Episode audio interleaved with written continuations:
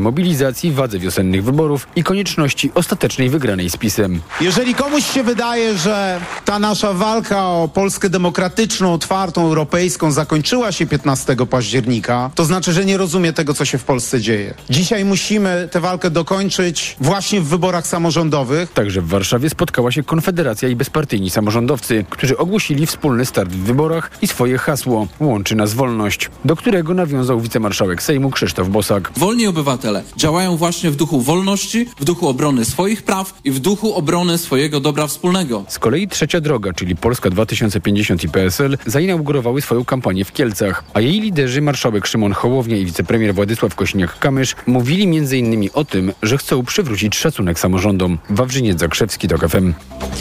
Węgry są na dobrej drodze, by ratyfikować wejście Szwecji do NATO jeszcze w tym miesiącu, tak przynajmniej twierdzi węgierski premier Viktor Orban, według którego spór między Budapesztem a Sztokholmem w tej sprawie jest bliski zakończenia. Wspólnie z premierem Szwecji podjęliśmy ważne kroki w celu odbudowania zaufania. Jesteśmy na dobrej drodze do ratyfikacji przystąpienia Szwecji do NATO na początku wiosennej sesji obrad parlamentu. Wiosenna sesja węgierskiego parlamentu rozpoczyna się 26 lutego. Węgry są ostatnim krajem sojuszu, które do tej pory nie ratyfikowały członkostwa Szwecji. Według mediów Orban sprzeciwiał się akcesji do NATO Szwecji, m.in. z powodu wielokrotnej krytyki Szwecji pod kątem nieprzestrzegania praworządności przez władze w Budapeszcie. Słuchasz informacji TOK FM. Jutro rusza tydzień pomocy osobom pokrzywdzonym przestępstwem. W ramach ogólnopolskiej akcji osoby, które potrzebują wsparcia, będą mogły skorzystać z bezpłatnej pomocy prawnej, porad psychologicznych i konsultacji z ekspertami. Tak będzie m.in. w Lublinie, mówi Anna Czerwonka z Biura Prasowego Urzędu Miasta. Dyżury będą pełnić m.in. specjaliści z Zespołu Interdyscyplinarnego, Centrum Interwencji Kryzysowej, Miejskiego Ośrodka Pomocy Rodzinie, Komendy Miejskiej Policji, Sądu Rejonowego, Prokuratury Okręgowej oraz prokurator rejonowych. Tydzień pomocy osobom pokrzywdzonym przestępstwem potrwa do 25 lutego. Pogoda. Dziś mało chmur i sporo słońca, zachmurzenie miejscami większe jedynie w regionach północno-zachodnich, tam i na południowym wschodzie. W godzinach popołudniowych mogą wystąpić też słabe, zanikające opady deszczu. 3 stopnie dziś w Białymstoku, do 5 w Gdańsku, Warszawie, Łodzi, Lublinie i Rzeszowie, 7 w Katowicach, Krakowie i Poznaniu, do 9 stopni w Szczecinie i Wrocławiu. Radio TOK FM. Pierwsze radio informacyjne. Nagłe zastępstwo.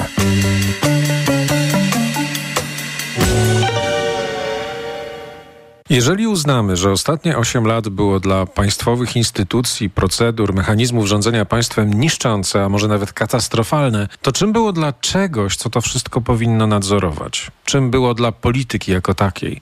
Czym było dla dążenia do władzy, dla udziału w tej władzy? Jak zmieniło nasz sposób myślenia o tym, czym władza w swojej istocie jest? Wynik wyborów pokazał, że społeczeństwo projektu PiS-u, politycznej monokultury z coraz wyraźniejszym komponentem korupcyjnym, jednak nie kupiło. Czyli chce władzy rozumianej inaczej, najpewniej bardziej liberalnie, bardziej partycypacyjnie. Ale czy ci, którym te władze w ostatnich wyborach przekazano, zmienili się przez te 8 lat? Stali się nowocześniejsi? Mają jakiś szerszy pomysł poza rozliczeniami? Czy są to politycy inni? Czy jednak, tak jak obecna Telewizja Polska i Polskie Radio, obserwujemy grupę rekonstrukcyjną, która uraczy nas tym samym, co porzuciła 8 lat temu?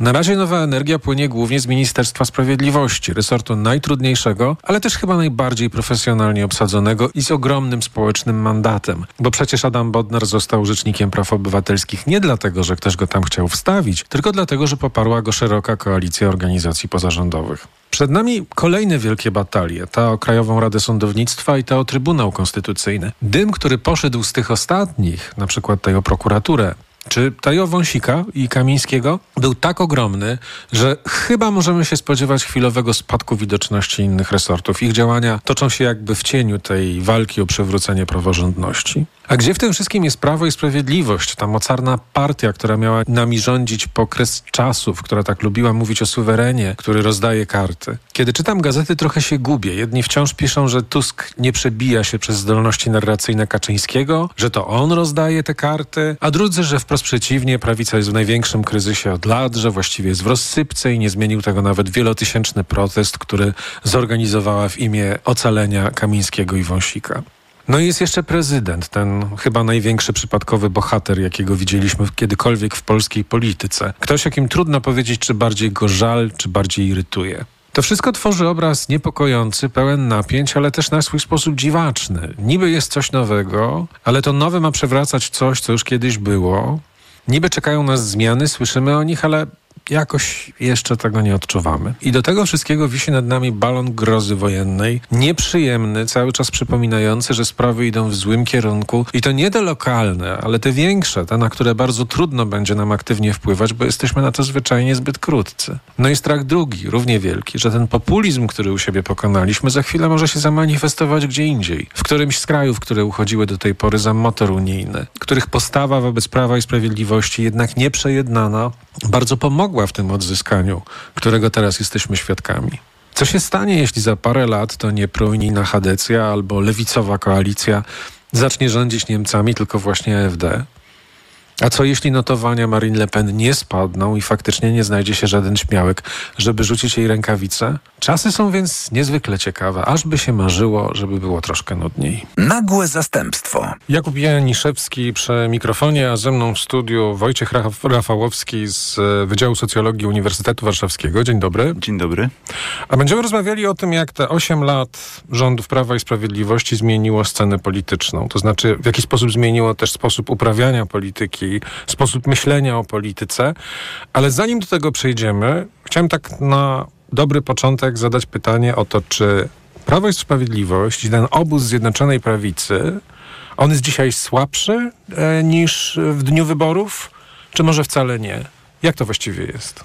Jeżeli by porównywać, rozumiem, ze dniem ostatnich wyborów, bo o nich rozmawiamy, tak. To rzeczywiście, czy w tej chwili mamy wrażenie, że o ile jeszcze w dniu wyborów Prawo i Sprawiedliwość wiedziało, co chce robić, wiedziało, jaką ma strategię, wiedziało, w jakim kierunku zmierza, w kampanii wyborczej było bardzo świadome tego, w jakich warunkach rywalizuje, jakie tematy powinno poruszać. Widziałem sporą racjonalność działania, natomiast po wyborach, może nie bezpośrednio po wyborach, ale w tym okresie, prawda, tuż po przejęciu władzy, przez rząd Donalda Tuska, nastąpiło pewne zagubienie. I to zagubienie, oczywiście z jednej perspektywy to jest zagubienie, ponieważ mamy do czynienia z, moim zdaniem, otwartą alienacją umiarkowanego elektoratu, to znaczy cała radykalizacja dyskursu, ale z drugiej strony, można na to spojrzeć, dlaczego radykalizować dyskurs? Trochę przesuwa partię w taki tryb przetrwania. Zarazem, jeżeli się popatrzy na zbliżające się wybory przede wszystkim do Parlamentu Europejskiego, to tam niska frekwencja wyborcza powoduje, że to ten najbardziej radykalny elektorat, najwierniejszy idzie. Więc być może kampania do Parlamentu Europejskiego taka jest, że już trzeba iść w tym kierunku. Tutaj mam mieszane uczucia, bo wydaje mi się, że jednak te ostatnie spadki sondażowe Prawa i Sprawiedliwości są czymś większym niż coś, co bym przewidywał po porażce wyborczej jednak, bo to jednak była porażka. Mhm. A z czego one mogą wynikać? Te błędne strategie. Nie. To jest te spadki, ten odwrót w pewnym sensie od... Znaczy odwrót tego rodzaju, a właściwie bardziej zwyżka dla zwycięzcy, to jest typowe zjawisko, wręcz bym powiedział prawo nauk politycznych, że po wygranych wyborach partia, która zwyciężyła, zyskuje. To się nazywa tak zwany bandwagon effect, po polsku może niezbyt zręcznie efekt wozu z orkiestrą. Tak się to nazywa, bo bandwagon effect dokładnie to znaczy. Chodzi o to, że ludzie przyłączają się do zwycięzcy. Czasem polega to na tym, że wręcz deklarują, że głosowali na zwycięzcę, mimo że wcale na niego nie głosowali, ale równocześnie być może ten efekt nadziei na niektórych działa, i powodują, że a jednak dajmy szansę tym, którzy wygrali. A czy to jest trochę takie, rozumiem, nasiąkanie pewnym klimatem politycznym, który wytwarza też nowa władza, prawda? W tym wypadku to są rozliczenia, jednak mocna krytyka Zjednoczonej Prawicy, takie też wykazywanie, jednak działań głęboko korupcyjnych. Zgadza się. Poza tym, można powiedzieć, likwidacja telewizji pisowskiej. To jest bardzo ważny czynnik. Trzeba pamiętać, że ta codzienna dawka propagandy, która była w TVP Info 24 godziny na dobę, a w TVP też w dużych dawkach, została odłączona. Oczywiście, jeżeli się w tej chwili patrzy na to, jak wygląda nowe TVP i jego niskie wyniki oglądalności, to oczywiście niektórzy mówią, że to jest klęska, ale z punktu widzenia nowego rządu to nie jest problem, ponieważ pamiętajmy, że dla Tuska najważniejsze było to, żeby tam nie było tej propagandy, a nie żeby dużo ludzi oglądało TVP. Czyli w pewnym sensie TVP może być żadne, może być takie jak z 2015 roku, może się tam nic nie wydarzyć sensownego, w sensie jakiejś takiej większej zmiany i reformy całej instytucji zwanej mediami publicznymi. Wystarczy, że się wyłączy to, co leciało wcześniej. Tak, bo to przeszkadzało. Natomiast w tej chwili oczywiście tam może się pojawić zrównoważona publicystyka, tam mogą się pojawić nawet nudne programy, ale one nie będą stanowiły problemu. Ale czy to nie jest tak, że przez to, że trafiają tam ludzie, którzy przestali tam pracować w 2015 roku właściwie co do propozycji programowej, to znaczy możemy powiedzieć, że to odrastanie tej starej telewizji sprzed 8 lat jest tak wyraźne, widoczne i chwilami wstrząsające, że niektórzy nazywają to właściwie jedną wielką grupą rekonstrukcyjną i to w wielu wypadkach jest uzasadnione. Czy to jednak nie sprawia, że w jakimś sensie zaczynamy patrzeć na tą nową władzę podejrzliwie, zaczynamy myśleć, że oni nie mają żadnego pomysłu na tą Polskę, że w pewnym sensie są tylko i wyłącznie skoncentrowani na tym, żeby odsunąć PiS i wrócić w te same tryby, że to jest jednak jakieś bardzo rozczarowujące. To tak nie działa? Czyli ja myślę, że telewizja to jest tylko jeden aspekt. To znaczy, to nie jest najważniejsza sprawa. To była ważna sprawa w końcówce grudnia. Potem to trochę, można być, obeschło i awantura się skończyła. Odkładamy trochę na dalszy plan. Natomiast jeżeli się spojrzy na, już w tej chwili nie pamiętam, gdzie to w takich badaniach to widziałem. Natomiast oczekiwania elektoratu nowego rządu są takie, żeby rozliczać. Oczywiście to nie jest jedyne oczekiwanie, no bo samymi rozliczami, samymi tymi igrzyskami politycznymi, bo one trochę przyjmują tę formę, się nie załatwi sprawy. Dlatego bardzo ważne jest podejmowanie tych takich twardych tematów, no kwestia aborcji, te podwyżki płac, te wszystkie elementy polityki jak najbardziej. Oczywiście w tej chwili najwięcej, czego się dowiadujemy, to jest ta ciągła wymiana kadr, która dociera do coraz to kolejnych instytucji, ale wiele osób, także w tych instytucjach, w których jest wymiana kadr, postrzega to jako, że wymieniamy ludzi z politycznego nadania na ludzi z nowego politycznego nadania, ale bardziej kompetentnych. I to jest coś, co wiele osób bardzo docenia, bo widzi, że ich własne miejsce pracy, a tych ludzi zatrudnionych w tych instytucjach jest dużo. No więc te miejsca pracy się zmieniają. No przed nami dwie duże batalie, które na pewno mogą wzmocnić obecną władzę, a może nie, zobaczymy, czyli Trybunał Konstytucyjny oraz Krajowa Rada Sądownictwa i to się szykuje. I myślę, że to będą bardzo ciekawe punkty, jeśli chodzi o to najbliższy kalendarz, jeśli można tak powiedzieć, polityczny. No kalendarz walki, bo tak jak myślę o kalendarzu politycznym, to bardziej myślę o wyborach samorządowych i wyborach europejskich w dłuższej perspektywie. No tu mówimy, zakładam, o perspektywie najbliższych tygodni, jeżeli nie dni. Nie wiem dokładnie, jaki jest kalendarz przyjmowania tych uchwał związanych z Trybunałem Konstytucyjnym. Tu faktycznie może się wiele wydarzyć i spodziewam się wielu dramatycznych słów na pewno i na pewno znowu oglądanie obrad Sejmu będzie bardzo popularne i ludzie będą chętnie to robić. Więc tu się na pewno dużo wydarzy. No oczywiście wszyscy czekamy na zawartość tych uchwał, no bo koalicja rządząca bardzo chroni, pilnuje, żeby nie ujawniać tych strategii. Tak samo zresztą jak nie ujawniano strategii przy przejęciu, przy zmianie w telewizji publicznej. Tam też to do ostatniej chwili było trzymane w tajemnicy, co się wydarzy, no i efekt skuteczny, no bo cokolwiek by nie mówić o wątpliwościach przy legalności tego wszystkiego, no efekt został osiągnięty. Tak, zmiana jest realna. Co się dzieje z obozem prezydenckim? Co tam jest? Bo wydawało się, że to może być to koło ratunkowe dla Zjednoczonej Prawicy, ale czy faktycznie nim jest? Z prezydentem przyznam szczerze, że ja już na początku, zaraz po wyborach, pomyliłem się w moich przewidywaniach w stosunku do prezydenta, więc muszę być ostrożny w moich analizach w tej kwestii. Natomiast faktycznie prezydent jest oczywiście w trudnej sytuacji. Znaczy jest obiektem ogromnej presji ze strony środowiska Prawa i Sprawiedliwości. To było widać wielokrotnie w wypowiedziach Jarosława Kaczyńskiego, który w sytuacji całej sprawy związanej z panami Wąsikiem i Kamińskim miał oczekiwania wobec prezydenta. Niech prezydent coś zrobi. Nie mówił mu, co konkretnie ma zrobić, ale oczekiwał bardzo dużo i był ciągle niezadowolony. Więc to było takie żądania, które były trudne do spełnienia, no bo prezydent przede wszystkim starał się zachować twarz. Chciał uwolnić swoich politycznych przyjaciół, ale jednocześnie zachować twarz. W tej chwili to, co się dzieje, to ja mam wrażenie, że prezydent jest bardziej rozgrywany niż jest rozgrywający. Znaczy próbował być rozgrywającym, natomiast w tej chwili jest rozgrywany i to rozgrywany nie przez Jarosława Kaczyńskiego, ale przez Donalda Tuska. To znaczy to, co się wydarzyło przy okazji Rady Gabinetowej, to była bardzo ciekawa próba z jednej strony gry ze strony obozu pisowskiego. Znaczy obóz PiSu powiedział, dobrze, wyciągnijmy temat merytoryczny, temat, który nie jest wygodny dla nowego rządu, czyli Centralny Port Komunikacyjny, ponieważ obóz rządzący jest podzielony w tej sprawie, nie ma jasnych decyzji. Wyciągniemy ten temat, bo my możemy o ten temat dużo powiedzieć, jesteśmy przekonani o tej wartości tego, możemy wciągnąć sztandary, ten projekt na sztandary, no i w związku z czym ruszyć ten temat, a dla rządzącej koalicji to będzie coś, to się nazywa znowu wedge issue, czyli temat klin. Czyli wbijamy klina pomiędzy innych i niech oni się zaczną plątać.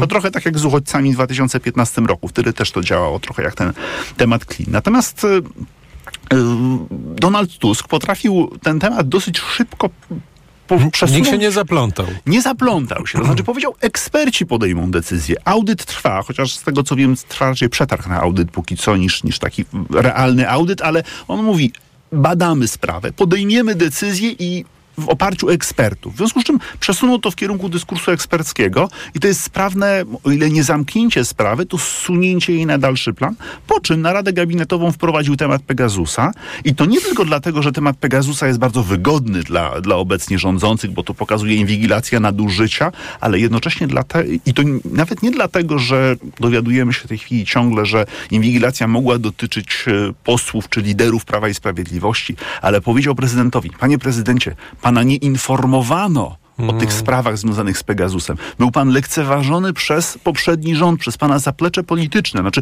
niech się pan prezydent zastanowi, z kim chce trzymać. On go w gruncie rzeczy ośmiesza w pewnym sensie. Pokazuje go, że był tylko figurantem.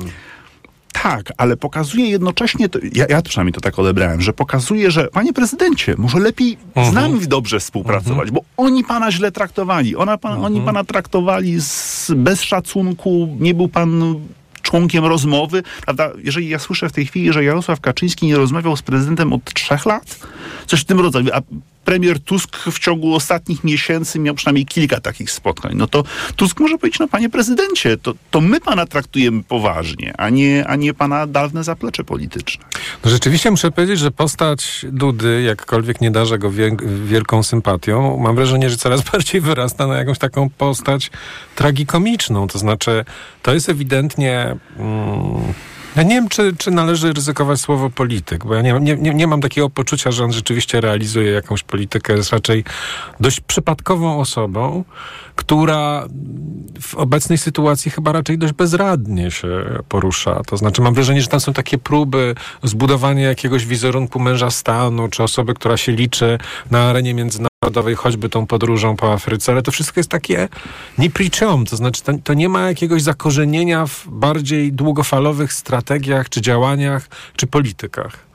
Przyznam, nie wiem do końca, jaki był cel, jakie były przesłanki do podróży po Afryce. Pamiętajmy, że prezydent jest reprezentantem narodu, reprezentantem państwa i w takie podróże powinien się udawać. Jak najbardziej powinien prowadzić tą dyplomację. No właśnie, ale myśmy się nie dowiedzieć, dlaczego tam, dlaczego teraz. To było takie właśnie nieosadzone w żadnej polityce zagranicznej, którą moglibyśmy powiedzieć, o tak, to jest polska strategia, to jest pewien pomysł na współpracę z krajami afrykańskimi, to ma sens, on tam powinien pojechać, to jest pewien ciąg powiedziałbym działań układających się w coś więcej, a tego nie ma. Ja bym się spodziewał, że tu prawdopodobnie braki są w polityce informacyjnej Kancelarii Prezydenta, bo trzeba było poinformować o tych wkładzie. My się dowiedzieliśmy tam o tym, jakie piosenki śpiewano w czasie tego wyjazdu i jakieś tam drobne wpadki, które się zdarzyły, ale nie było tego przesłania. Co z tego wynika? No niby było. To znaczy oni próbowali pokazać, że ta wizyta nawiązuje do wizyty w 2017 roku, już tam bodajże w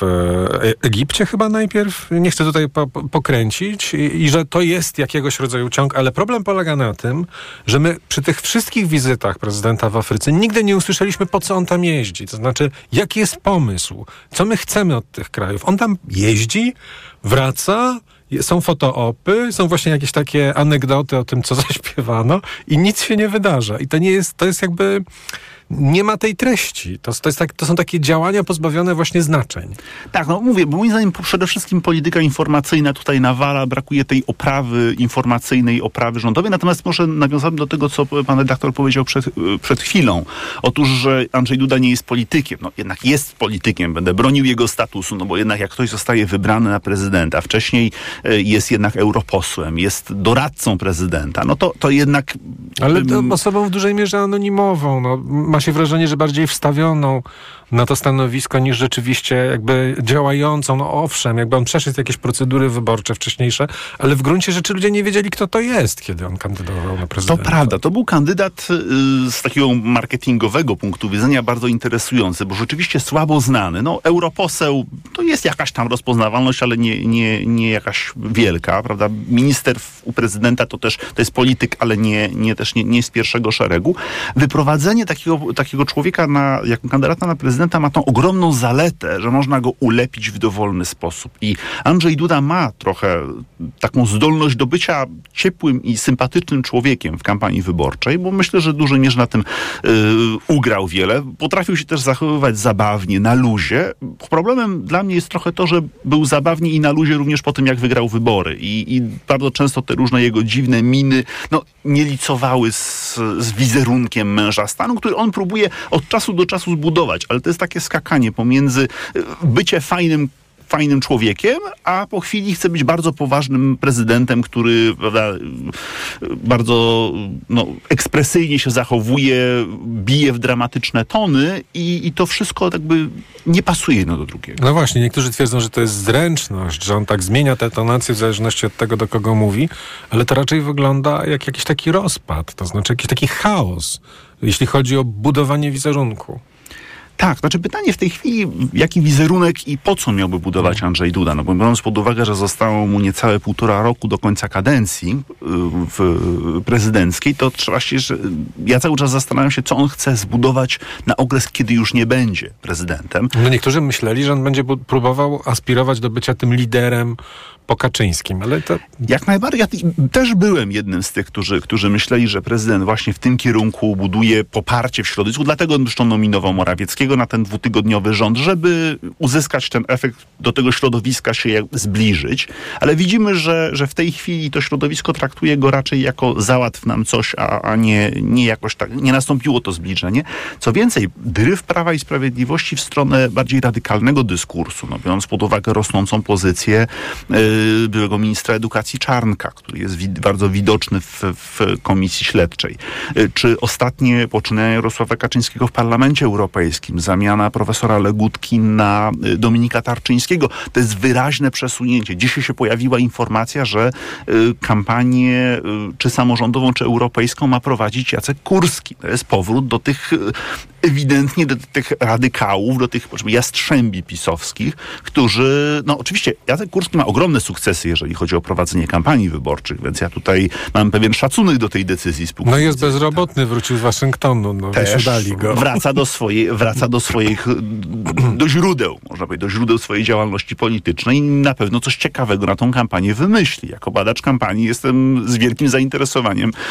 Oczekuję, co też się w tej kampanii pojawia. Pamiętajmy, że jest twórcą przykładu, który używam na swoich wykładach o kampaniach, czyli dziadek z Wehrmachtu, czyli jakby anatomia brudnej kampanii negatywnej. To jest jego dzieło i prawda, omawiam to i prezentuję studentom kawałek po kawałku, jak to wszystko działało wtedy. Zabrnęliśmy w tą rozmowę o tym, co teraz i co nadciąga, a ja chciałem jednak, żebyśmy porozmawiali o tym, co zmieniło te 8 lat? To znaczy, co zmieniło 8 lat rządów Prawa i Sprawiedliwości, jeśli chodzi o scenę polityczną, jeśli chodzi o sposób organizowania, powiedziałbym, swojej bazy wyborczej, odwoływania się do niej, sposób prowadzenia w ogóle polityki czy walki politycznej. Jak byśmy to mogli zebrać?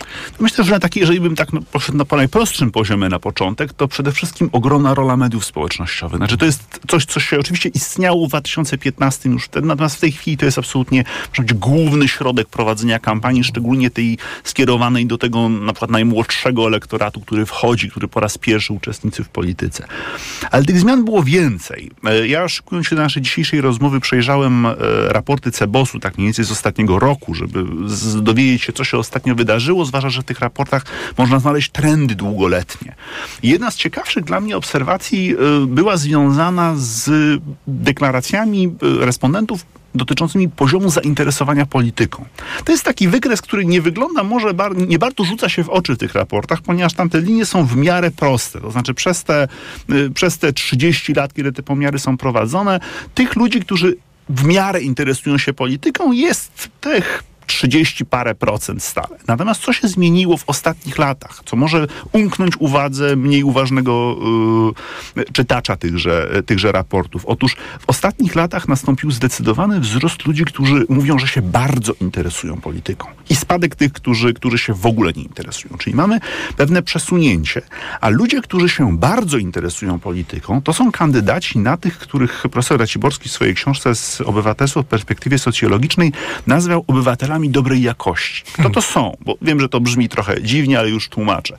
To są ludzie, którzy mają dużą wiedzę polityczną, którzy tą polityką się interesują, którzy nie ulegają takim łatwym pokusom, łatwym postulatom, jakimś pokusom autorytarnym, to znaczy typu, że tam lider o wielkiej mądrości jest lepszy niż demokracja, czy tego rodzaju stwierdzenia. Więc ten wzrost zainteresowania polityką w tym segmencie najsilniej zainteresowanych jest o tyle interesujący, że ci ludzie mogą stać się liderami opinii. Liderzy opinii to są tacy ludzie, którzy na tyle interesują się polityką, że potrafią edukować swoich współobywateli, że potrafią ich prowadzić. Nie mówię, że narzucać swoje opinie, ale wzbudzają zainteresowanie wokół siebie, mogą stanowić źródło informacji. Do takiego człowieka można przyjść, zapytać, co sądzisz o danej sprawie, no i wtedy ta osoba nam wytłumaczy. Więc nawet jeżeli my się średnio interesujemy polityką, to obecność tych osób bardzo zainteresowanych to jest pewien zasób, z którego możemy korzystać. To jest chyba bardzo istotna uwaga i faktyczna zmiana.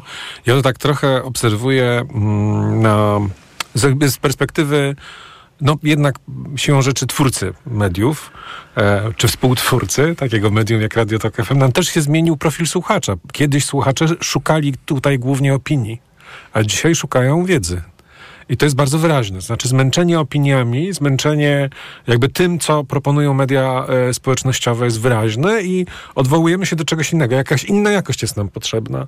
Że to jest, myślę, taki ciekawy chyba trend społeczny, czyli szybkie edukowanie się. Jak najbardziej. Ja już w niektórych wywiadach wcześniej powiedziałem, że Prawo i Sprawiedliwość w ciągu tych 8 lat zafundowało Polakom edukację obywatelską. Oczywiście to jest ironiczne stwierdzenie, no bo tutaj nie było żadnego wielkiego wkładu Prawa i Sprawiedliwości w nauczanie wiedzy o społeczeństwie w szkole, czy jakiejś edukacji dorosłych, ale mam na myśli, że przez swoje działania i przez to, na przykład to, że ciągle mówiliśmy o tym Trybunale Konstytucyjnym, Sądzie Najwyższym, o tych zmianach, o tych procedurach, to jest edukacja obywatelska, bo mimo woli, nawet mimo tego szumu informacyjnego, który się pojawia, pewne rzeczy przenikały. Co więcej, doniesienia o różnych nieprawidłowościach, nadużyciach, one znowu nas uświadamiają, jak działają pewne procedury. I to dało nam tą edukację obywatelską.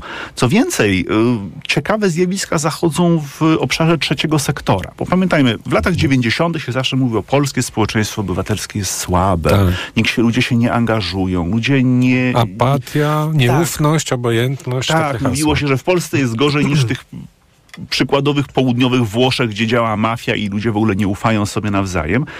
To zaufanie może jakoś nie wzrosło dramatycznie, natomiast rzeczywiście trzeci sektor dostał interesujące bodźce do działania.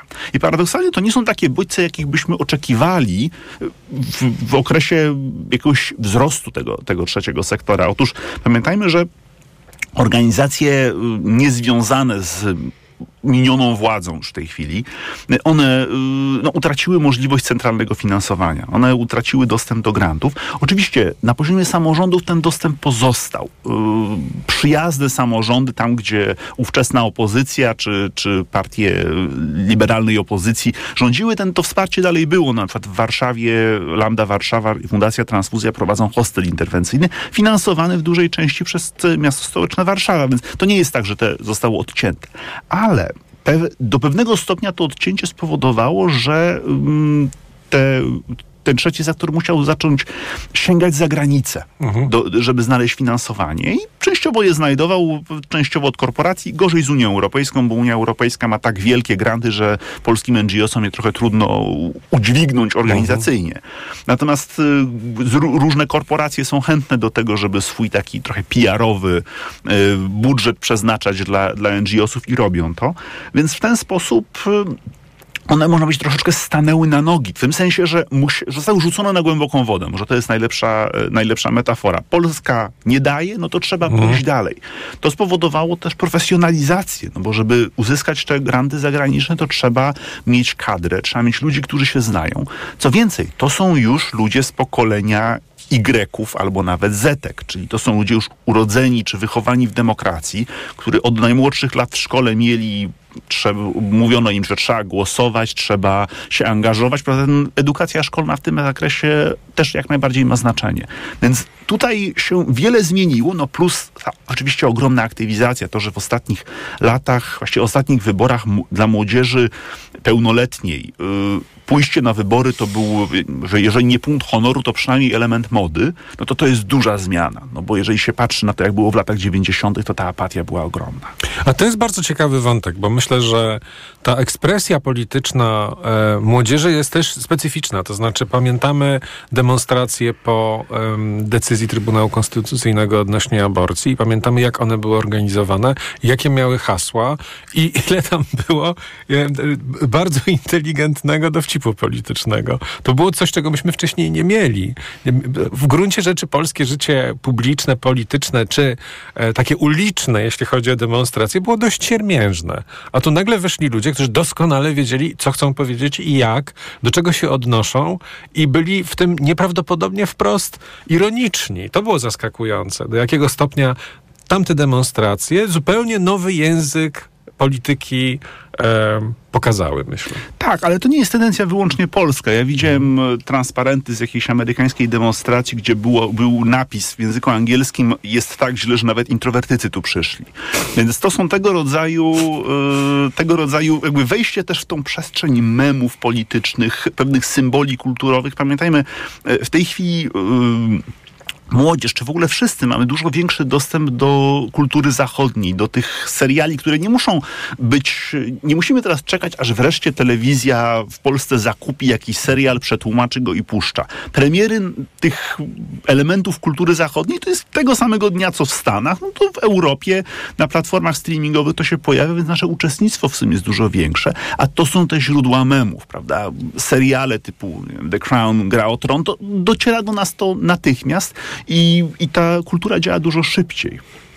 Ale wracając jeszcze do samej polityki. Powiedzieliśmy o tym, że zmienił się w pewnym sensie wyborca, czy zmienił się taki obywatel, czy model obywatela, czy może raczej częstotliwość występowania pewnego zaangażowania politycznego wzrosła.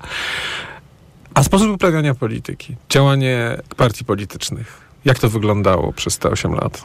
Czy tutaj również bym użył określenia profesjonalizacja. To znaczy, jeżeli się porównuje na przykład klipy wyborcze w latach 90., no jak pokazuję studentom na zajęciach klipy wyborcze z lat 90., no to oczywiście najpierw dominuje nuda, no bo jak się ogląda klipy Tadeusza Mazowieckiego, to naprawdę trudno nie usnąć. Potem jak się ogląda Mariana Krzaklewskiego, który cały wstęp do klipu ma zorganizowany jako kalkę z Matrixa i tego rodzaju rzeczy się zdarzają, aż współcześnie mamy klipy, które profesjonalnie pokazują oczywiście liderów politycznych we właściwym otoczeniu, we właściwych kolorach, mówiących spokojnym głosem, uderzającym dokładnie w te nuty, w które trzeba uderzyć, więc ta profesjonalizacja jest ogromna. Ja już muszę powiedzieć, że w drugiej dekadzie XXI wieku już od tych polityków ze szczytu nie widziałem ani jednego klipu, który by rzeczywiście wywołał jakąś taką zupełną żenadę. To, są lepsze, gorsze, ale nie ma jakiejś tragedii. Oczywiście u tych niszowych polityków, nie będę wymieniał nazwisk, są oczywiście klipy, które są dalej. Moi studenci patrzą na nie ze dużym zdziwieniem i takim niezrozumieniem, czy wręcz niedożywierzaniem, co tam się dzieje, ale jest to... Tutaj mamy wyraźną zmianę. Wiele osób mówi na przykład, że jest coraz więcej kampanii negatywnej. To jest, pojawiają się tego rodzaju wątki, ale ja mam wrażenie, że ja czytam o tym narastaniu kampanii negatywnej od mniej więcej od początku lat 90. Znaczy cały czas się mówi, że jest tego coraz więcej. Wydaje mi się, że to dlatego, że coraz lepiej pamiętamy. To jest taki efekt świeżości. To znaczy w latach 90. też było bardzo agresywnie. Że no, rozgrywki między Wałęsą a Kwaśniewskim, no to była też bardzo ostra walka na bardzo ostre argumenty. Więc wtedy mówiło się o komunistach, wtedy teraz mówi się, nie wiem, o lewakach, czy jakieś inne epitety są używane. Więc tutaj ja nie widzę jakiejś dramatycznej zmiany, ani na lepsze, ani na gorszej. Zmiana jest w tej profesjonalizacji, to zdecydowanie. No dobrze, jakbyśmy spojrzeli na cele polityczne, to znaczy po co istnieje taka Platforma Obywatelska? Co oni chcą dla tej Polski? Poza rozliczeniami, bo to jest, rozumiem, w tym momencie hasło, które ciągnie, to jest ten główny silnik. Ale czy jest jakiś pomysł? Czy ta partia jednak walcząca, myślę, no oczywiście o powrót do władzy to po pierwsze, ale też myślę, że w którymś momencie, kiedy zaczęliśmy widzieć, jak Prawo i Sprawiedliwość skutecznie jakby zamyka ten system demokracji liberalnej i zmienia go w jakąś atrapę i w pewnym sensie domyka się taki system autorytarno-korupcyjny w Polsce, no to wyobrażam sobie, że partie polityczne też zaczęły walczyć o życie po prostu. Też na to istnieje określenie, które się nazywa państwo mafijne. Nawet są publikacje, książki, które zatytułowane są. One się co prawda odnoszą do Rosji przede wszystkim. Albo do Węgier. Tak, ale jest tego rodzaju określenie. Ja bym powiedział, że każdy polityk, każda partia polityczna w zasadzie ma cele zorientowane na dwa elementy. Jedno to jest realizacja pewnego programu, czyli orientacja na politykę publiczną i druga orientacja na zdobywanie stanowisk. To są te dwie podstawowe motywacje. Każdy polityk dąży do jednego i drugiego w różnym zakresie. Zwykle jest tak, że ci, co są na samej górze, to oni bardzo na zasadzie myślą o stanowiskach, bo mają na nie większe szanse. Działacze polityczni niższego szczebla myślą raczej o celach, o tych politykach publicznych, o wręcz jakiejś motywacji ideologicznej, więc ja myślę o tym zawsze w tej perspektywie.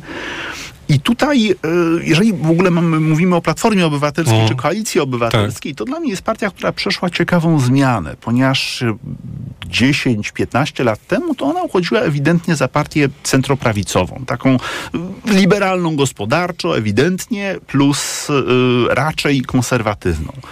I w ostatnich latach mam wrażenie, że dokonało się jakieś przesunięcie, ponieważ Koalicja Obywatelska, po pierwsze, wchłonęła część lewicy. Barbara Nowacka była przecież prominentną działaczką lewicy. W tej chwili tam ma co prawda swoje ugrupowanie w ramach Koalicji Obywatelskiej, ale jest prominentną ministerką w tym nowym rządzie i tych swoich poglądów nie porzuciła.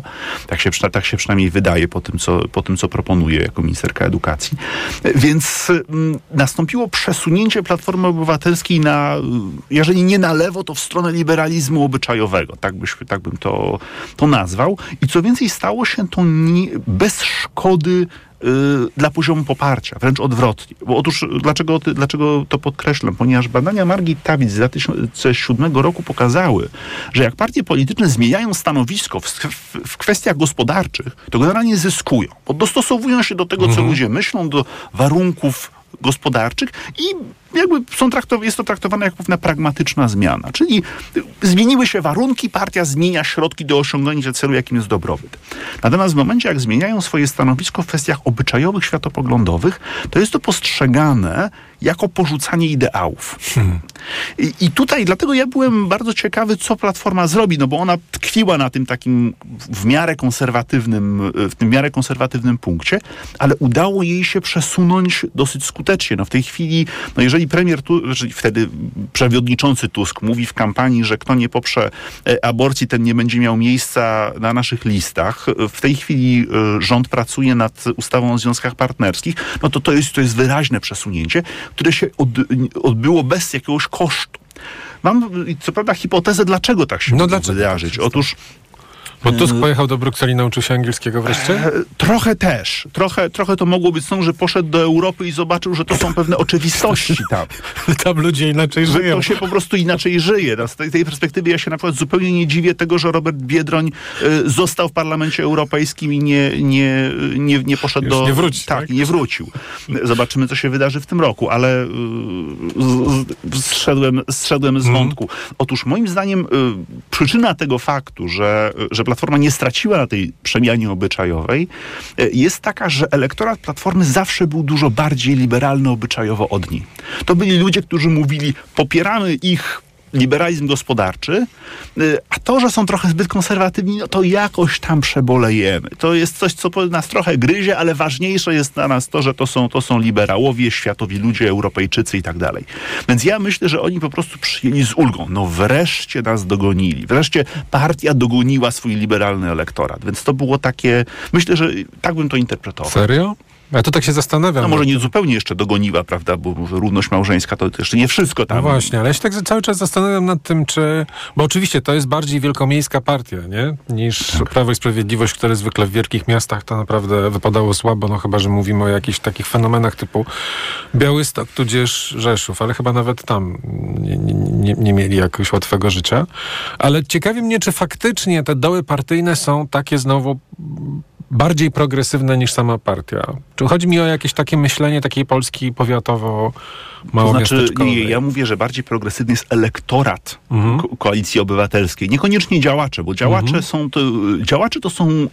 się różnią trochę od elektoratu. Działacze mają zwykle bardziej wyraziste poglądy, które ich motywują do działania, no bo po coś się zostaje tym działaczem. Najczęściej po to albo mamy wyraźne poglądy i chcemy je realizować, albo liczymy na to, że jakieś stanowisko się nam trafi na jakimś tam poziomie, ale taki zupełnie szeregowy działacz to niekoniecznie musi liczyć na to, że takie stanowisko dostanie, więc tam w pierwszym kroku ta motywacja ideologiczna jest dominująca.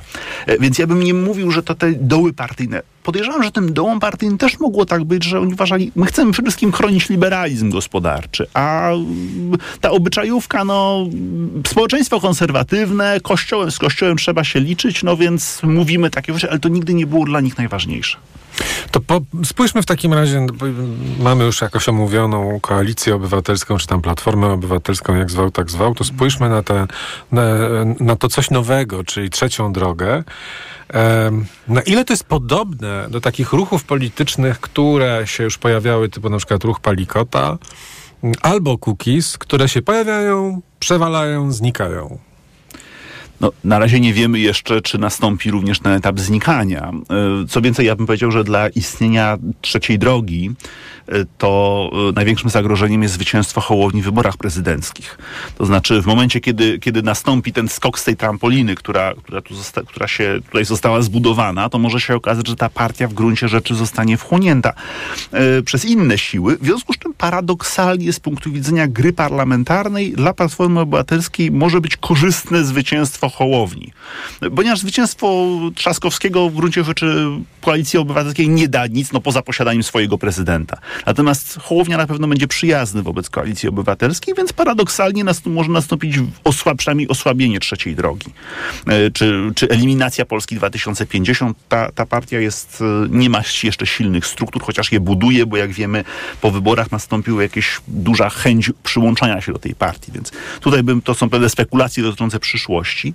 Ugrupowanie jako trzecia droga było dla mnie o tyle interesujące podczas kampanii, że ono miało bardzo niespójny program. To znaczy miałem wrażenie, że idą trochę w każdą stronę, że próbują tam hasło dość rozdawnictwa, czy koniec z rozdawnictwem było dosyć mocne, ale z drugiej strony tam w środku jest PSL, a PSL zawsze jednak dba o rolników w taki sposób, że jakieś osłony, prawda, przez mechanizmami wolnorynkowymi wobec tych rolników stosuje, więc oni szli trochę w dwie różne strony. Dzięki temu być może byli kompatybilni, żeby być na tych samych listach, no bo w miastach to Polska 2050 zdobywała więcej głosów, na wsiach PSL.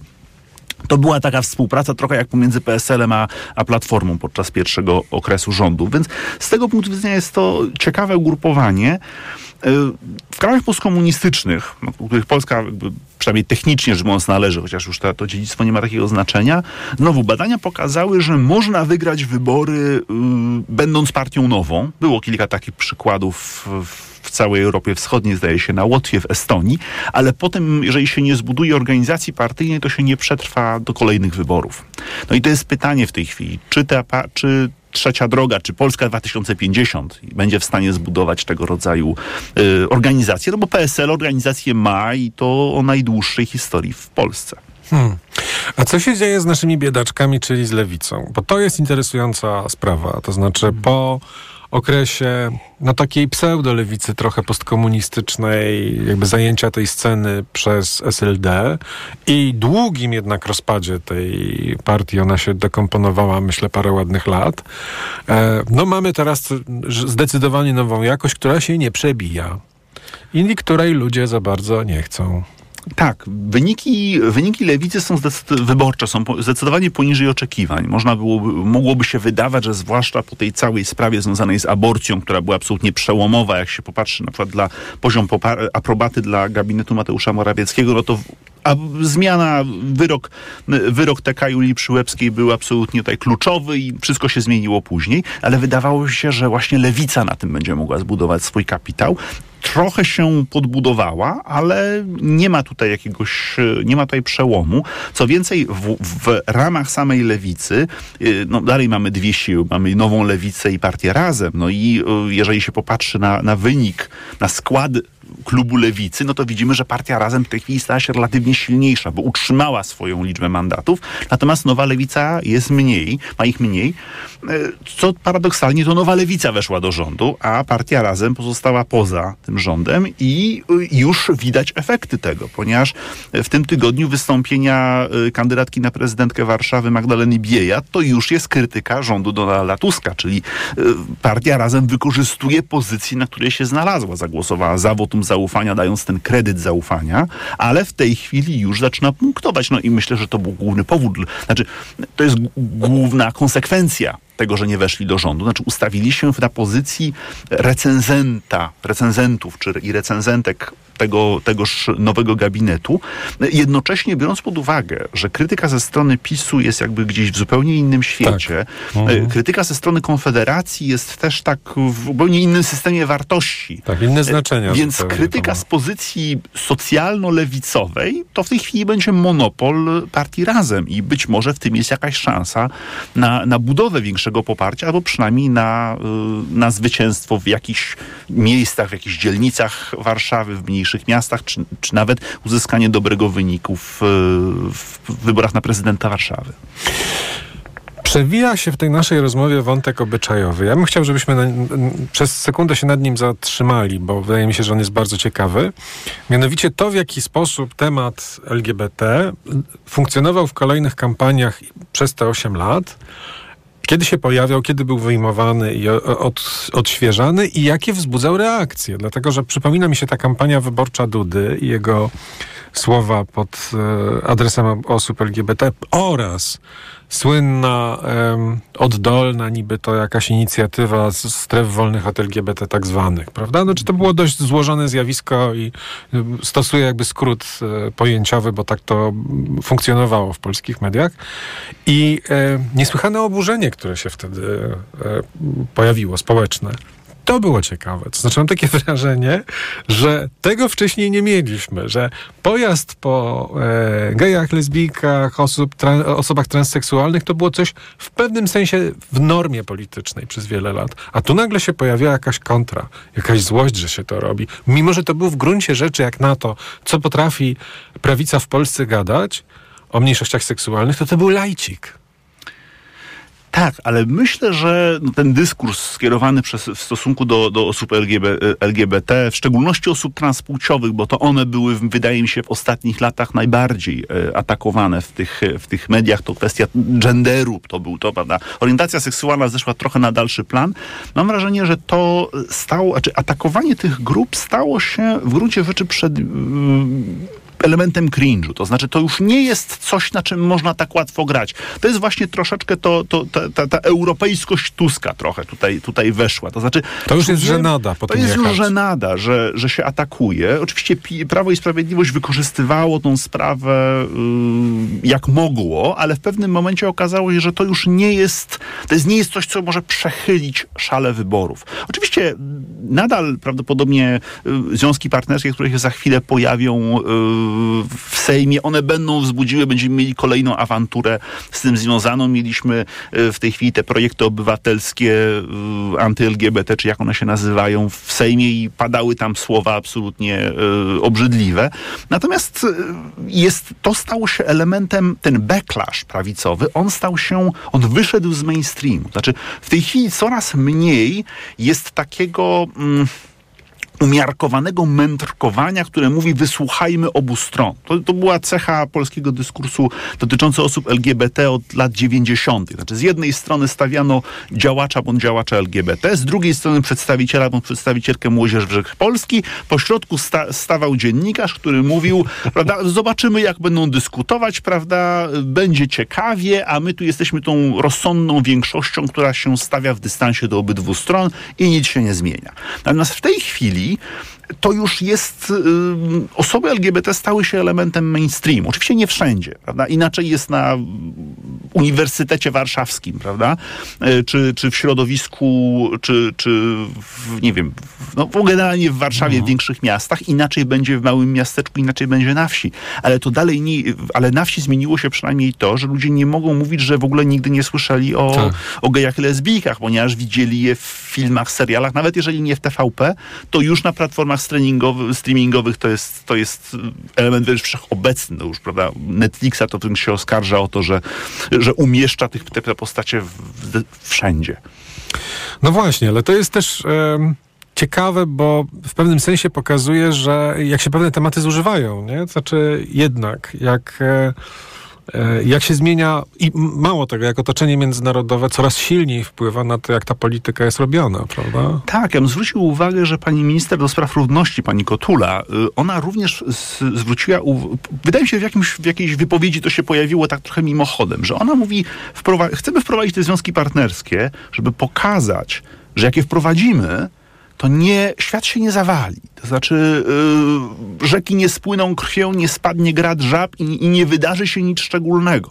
Więc to jest pierwszy na zarzut niejako, że, prawda, no ale dlaczego nie równość małżeńska? Dlaczego nie idziemy, nie robimy tego, co zrobiła Grecja, prawda? Bo dzisiaj jest wiadomo, że Grecja wprowadziła równość małżeńską i prawo do adopcji dzieci dla par jednopłciowych, więc dokonała gigantycznego skoku wbrew kościołowi prawosławnemu. Więc na pytanie, dlaczego nie robimy, to jest pewne oswajanie. To oswajanie dokonało się w przestrzeni kulturowej, w filmach, w serialach. Natomiast w tej chwili to oswajanie się dzieje na poziomie instytucji politycznych. Ono się dzieje już w mainstreamie, więc już w tej chwili trudno będzie posadzić kogoś umiarkowanego, w cudzysłowie, i który próbuje tutaj rozparcelować te dwie strony konfliktu. W tej chwili już bycie anty-LGBT to jest element skrajnej prawicy pokroju Ordo Iuris, a nie mainstreamowego, rozsądnego świata. Bardziej Brown szalejący z gaśnicą w Sejmie niż nawet Prawo i Sprawiedliwość. To ostatnie pytanie.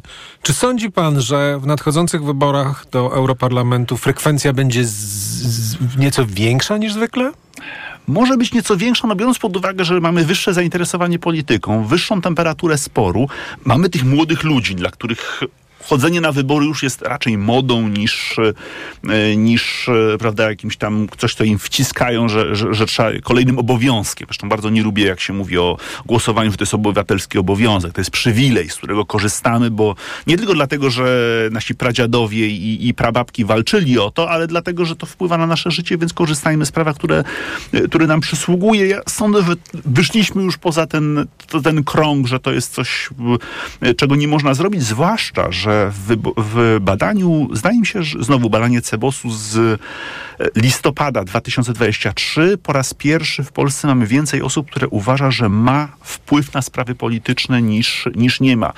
Osób, które w roku 92, tych osób, które uważały, że mają wpływ na sprawy polityczne, było 9-10%. Obecnie to jest 53%. O kurczę. Więc tu, i to po raz pierwszy w tym pomiarze było, że rzeczywiście to poczucie sprawczości jest wyższe.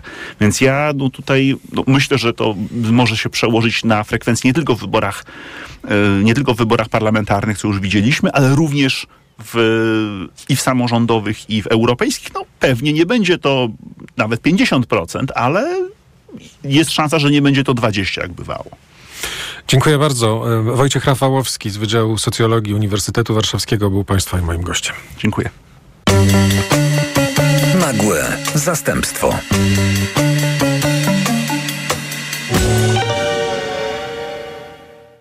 Radio TOK FM.